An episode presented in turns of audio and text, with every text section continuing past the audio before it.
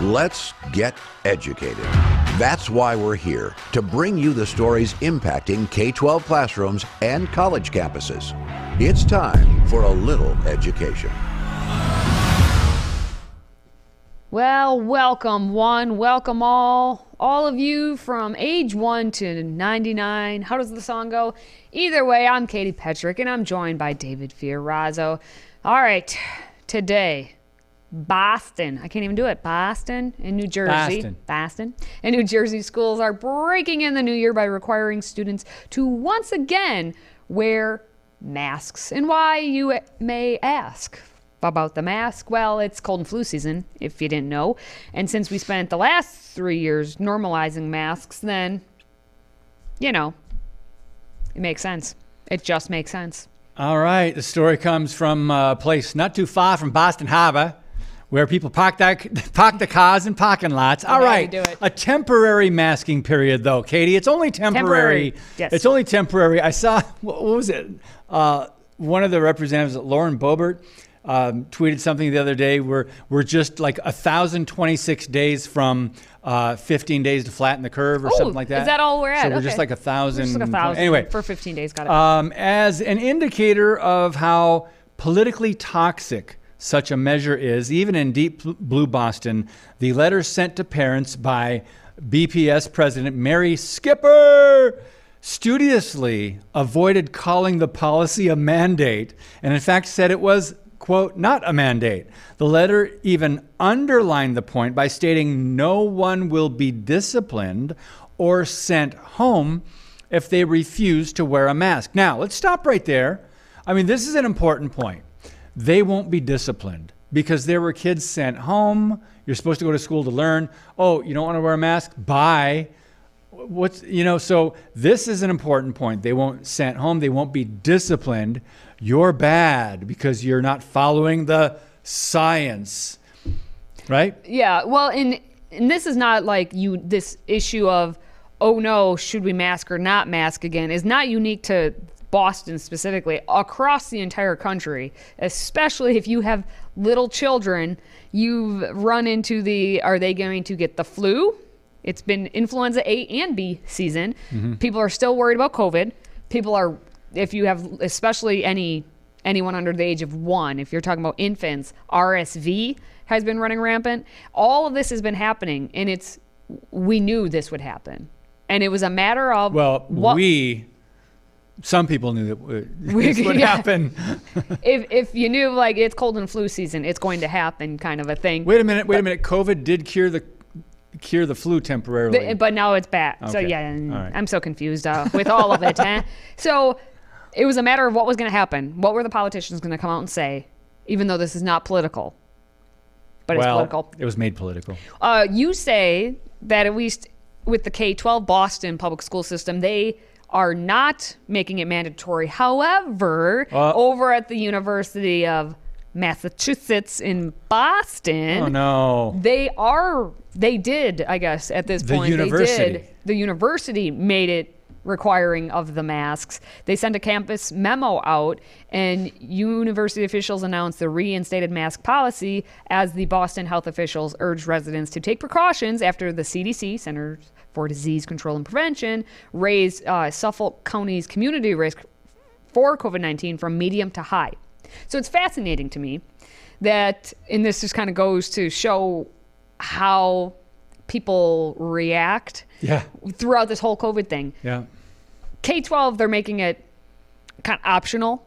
University, grown adults, mandatory that you have to wear your mask. And again, but hey, it's just, it's temporary. It's temporary. But we also found out it's not just Boston anymore. It was originally just Boston. It's kind of like they were the, the first to go, but then there are New Jersey schools and there are other schools throughout uh, Massachusetts area as well. Uh, public schools in Chelsea are going to have to wear the masks indoors. Uh, there was a letter sent out by their superintendent. Um, again, they're all kind of as hour by hour as the CDC. They're waiting with bated breath to Oh, what the CDC will say, uh, whether or not it's going to be this, you know, optional mask. It's it's it's it's optional for now, but it, it's Optional. mandatory. Are we going to fall for this again, waiting for CDC numbers? And then we'll wait for the media, right, that report the news, in air quotes, to us on how many COVID cases, how many cases of the flu, and they don't tell you all the other details. They don't provide context. They're just sensational headlines. How many cases uh, cases are increasing? Oh wow, cases are increasing. You know that doesn't tell you all the things you need to know.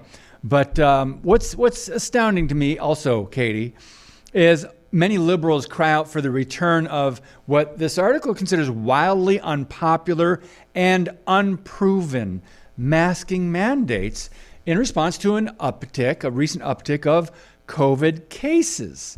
Um, and, un- and unfortunately, uh, this time around, it seems more sanity, but it seems more city and state governors or governments, as well as school, bo- school boards, are saying, nah, let's not mandate this time. Although some, as you say, we'll probably hear more and more Well, and starting to do it's it. it's because I obviously the city and state governments got so much flack from it, but they also I don't know maybe they followed the science. Qu- air quotes? Air quotes. Science. No, they actually in this instance did follow the They science follow or the the lack science. of Oh, science okay, that okay. is there. What's To clarify. to clarify, they actually followed real science this time around, and it's probably because Fauci Ouchie is, I don't know, is he still on his farewell tour? Between him and Elton John, the farewell tour has lasted forever at this point. But it's fascinating to look at COVID 19 cases. Again, it's, it's actually just a slight uptick. I talked about flu, influenza A and B, and then there's COVID, and then there's RSV people are just being like, oh, mask up, like immediately. We've had influenza A and B, and we've had RSV before this thing of COVID 19 that we've now it's just mm-hmm. cemented in our brains. No one wore masks. The world went round and round. Yeah. COVID 19 came, and now it's mask for anything and everything. This is a understand also uh, we could talk so long about this but we can't we're running out of time this is the human solution to something that you think is out of your control who's in control god and his ultimate sovereignty but he created the human body in such a way that we would develop natural immunity and antibodies Science! Science. He put science oh, into Oh, us. He put science into us. What's There fascinating, the total cases for COVID right now are still below a half million, which you may be like, well, that's a half million. when we were in the thick of it, it was 5 million cases. When we were in the thick of it. meaning in 2020 or Well, it, the thick of it the thick of well, depends on who you ask. Yeah. When did the pandemic end? Joe Biden doesn't know, so how are we to know? Now, half a million compared to five million, big difference. Huge.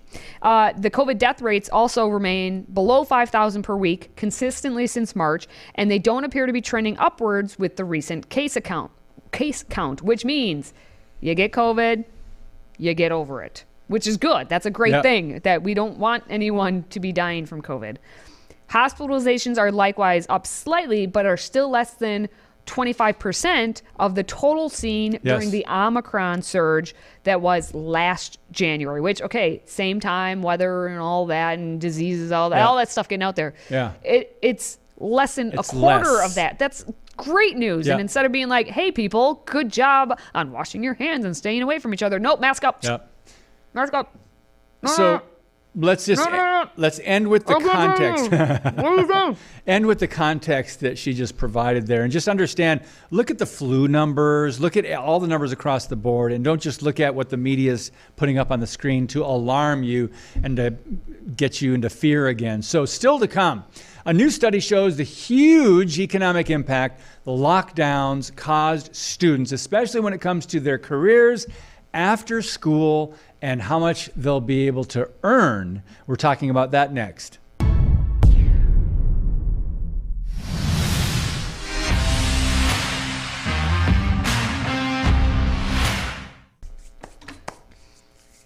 Now that I washed my hands, as you should be doing too, because we do not want to spread germs, uh, we are looking at a slightly frightening statistic. It's interesting, it's also slightly uh, frightening because learning losses from school lockdowns could cause affected students to lose between 2% and 9% of their lifetime earnings as they miss the opportunity to gain critical skills, according to a new study by Stanford University economist and Hoover Institution senior fellow Eric Hanushek.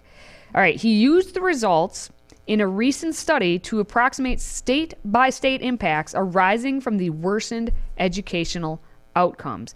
As we know, during the lockdowns, kids were poof gone. They were in their homes, they were supposed to, some of them, be learning, but the learning loss is astronomical compared to even if they would just have been in their public schools going along.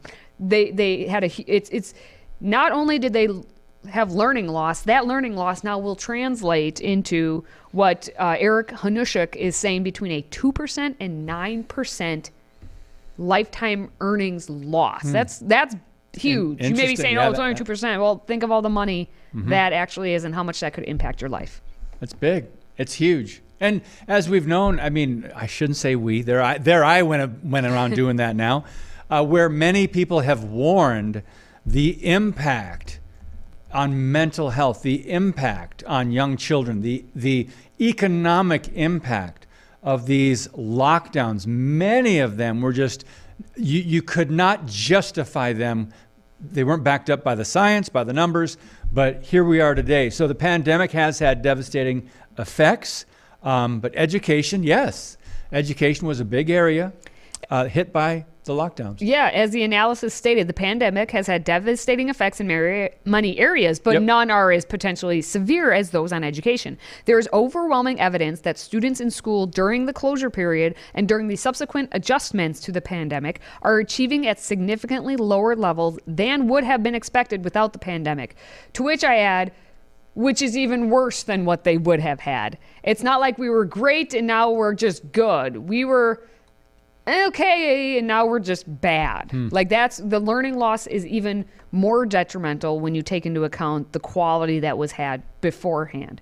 Now according to the study the typical american student impacted by school lockdowns can expect to lose 5.6% of lifetime earnings. Losses are most severe in oklahoma where lifetime lifetime income is expected to fall 9%. Wow. Okay, so they took a look at all the states and they ranked them up and they showed exactly how much is being lost and they said Oklahoma expected loss in their lifetime income from learning losses by the state of schooling is about 9%. Now the lowest of that it looks like Utah, Idaho, Alabama, Alaska, Iowa, Nevada and you can go on the way through. And then you have that again that national average of 5.6%. Can you explain um, that? Because I mean, I, I know a lot of people in Oklahoma. I know some pastors. I know some educators, and it seems like they're pretty good when it comes to the system overall. So I don't understand why they would be hit so hard, Well, it- or harder, I guess. you're going to have to ask Eric Hanushek and that Okay. on how he calculated the exact Yeah. thing. Um, Yes. He did talk about uh, similar calculations indicating how state economies are affected by this, and that could play a role. They could lose between 0.6 percent and 2.9 percent of economic output over the next century, relative to their baseline, with nationwide output losses averaging about 1.9 of GDP, gross domestic product. So if you take a look at overall economies. Uh, I'm not sure. Oklahoma's somewhere in the middle there, actually, right next to Wisconsin. Um, but when you look at the overall economies, Mm-hmm. obviously you have to look at the big states. Who has the big GDPs to begin with? And California is number one. So that's Right. going to be affected hugely. Yep. Then you have Texas and New York and Florida, Pennsylvania. I mean, it, it makes sense when you look at overall then. The size not, the- Yeah, the, the size of the economy is yeah. going to, uh, how their GDP is going to fall on that one. Um, and that actual number for California is 1.3 trillion dollars. They estimate, um, but the learning losses among the students in the state were actually the least severe. So it's kind of fascinating when you look at the learning loss. But overall, California has all its issues. So it's when you calculate it out. Uh, Well, can we just mention a little bit of good news here? I mean, at the bottom of this article, the portion of American households opting to homeschool their children surged from 5.4% in the spring of 2020 to 11.1% by the end of the year. According to the Census Bureau. Okay, so that's the positive, and that Yeah. maybe could affect then as we move along here. How many of these students who left, like left the public school system, even if they were being homeschooled but still with like enrolled in the public school, how many of them left the actual public school system to be homeschooled, and how that affects the like learning gain they have. So I don't know hmm. how much that's taken into account, but that will be a fascinating study as we move forward. How many Yes. students who escaped, if you uh, will, and actually got education because they were homeschooled. I like how you said learning gain. learning gain. Yeah. Like they actually gained, they learned something. That's the whole point. So we'll see what actually happens up. But coming up, we're going to talk about one state, the state of Ohio. Ohio. And their lawmakers are now working to pass a bill that would make it illegal for universities to deny student enrollment based on whether they've taken the little jab. This is, of course, as a major Ivy League university, and many of them are forcing students to prove that they've gotten their jab uh, one, two, three, I lost count, how many times before they were actually able to return to campus. So go, Ohio. Stay with us. Today's show is sponsored by our friends at My Pillow. Save up to 66% on pristine quality bedding, towels, slippers, signature pillows, and much more when you use the code EDUCATED. That's E D U C A T E D. Educated. Support this show and a great American company.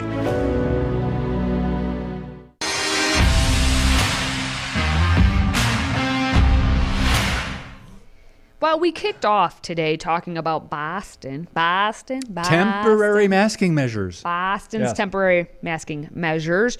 We have an entire state that would ban what they're trying to do over there. It's uh, Ohio, where they are the opposite of Boston, and they uh, have a bill in their House of Representatives seeking to ban the COVID vaccine mandates at both public and private colleges and universities. Now, I guess Boston technically was talking more about the masking than the, the jab, but Right, it's right, all right. in the same sentiment. House Bill 747 states No private college or state institution of higher education shall discriminate against an individual, including by excluding, penalizing, or segregating the individual, refusing to enroll the individual, or withholding from or denying to the individual any advantage, facility, good opportunity, privilege, or service based on either of the following. Number one, whether or not the individual has received one or more doses of a vaccine against COVID 19, including any of its variants. And number two, whether or not the individual uses a COVID 19 immunity passport. Oh, boy. so basically, the long and short, and this is why no one reads bills, House bills, to read through that is you can't discriminate against a student for not having the shot. Like this, the, the having the vaccine, they cannot bar you from coming to class. They cannot ban you from being on campus. They can they let the students into the classrooms to learn. That's what this is saying. Interesting thought, isn't it? Yeah, and it, it is interesting. And by the way, Ohio, um, it's pretty red there in the recent elections in their Congress and state representatives. Uh, it's not a red state really, because you got Columbus, you got Cleveland, and you got what's the other one? Cincy Cincinnati. Cincinnati, yeah. So it's not a, re- a red state per se, because you got the big liberal We call blue it cities. purple. Most people would say it's a purplish, purplish But red. Mm-hmm. recent elections and elections have consequences. They're, they've been electing more conservatives and Republicans, and this is the type of bill you get from Republican uh, Scott Lipps, who introduced the bill by requiring vaccines and discriminating against individuals who choose not to receive one. We are not only making very intimate health decisions for our students, but we are showing them that their education, choice, and autonomy are less meaningful and not of their own control. So, anyway, th- yeah, so, it's interesting. Hmm. so that- he actually believes in medical freedom. What? and they're not going to discriminate. Yep, that's true. And he told the Higher Education and Career Readiness Committee that his bill was sparked by a constituent story of having graduation withheld from a private university in southwestern Ohio, which Lipps didn't name what it is, but you can probably figure out where it is. Uh, the student was denied access to a clinical required for graduation because she didn't receive the COVID 19 vaccination. Of course. Of course. So, hey, if you're a constituent, sometimes your representatives will listen to you. So go out there and, and make your voice be heard. Um, And- and- currently, oh, Oh, cool. I was going to say it's important to point out that this bill is not saying to others, you can't get the vaccine or you can't get the jab. You can do whatever you want, but don't force, and others. and you see that in his little Instagram or Twitter or whatever it was. That's a picture of him saying he received his first injection back in 2021. But he also said it's my steadfast belief that the decision to take a vaccine, any vaccine, is a personal choice involving research, family discussions, medical history, and freedom of choice. I will fight for medical freedom. Thank you. thank you. Lipps for Ohio? Yes, thank you. Way to be. Now, uh, colleges, just so you know, in Ohio that require mandate the Uh, we vaccine are Oberlin, which look up Oberlin College and see how it involves a bakery. All right. Uh, Oberlin, Miami University of Ohio, Case Western Reserve University. So uh, there's that, but. We'll see. Yeah. Either way, we've got uh, more ahead because we got the latest Babylon Bee headlines to Yes. discuss. Woohoo! Stay right there. If you have a smartphone, tablet, Roku, or Apple TV, consider downloading the Freedom Project Media app.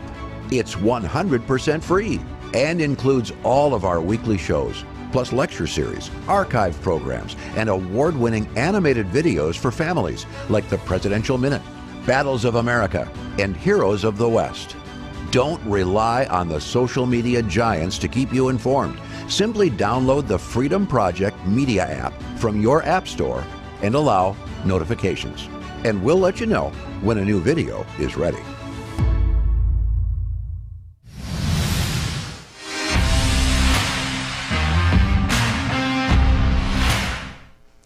All right, before we wrap things up for today, let's take a look at everyone's favorite satire site, the Babylon Bee.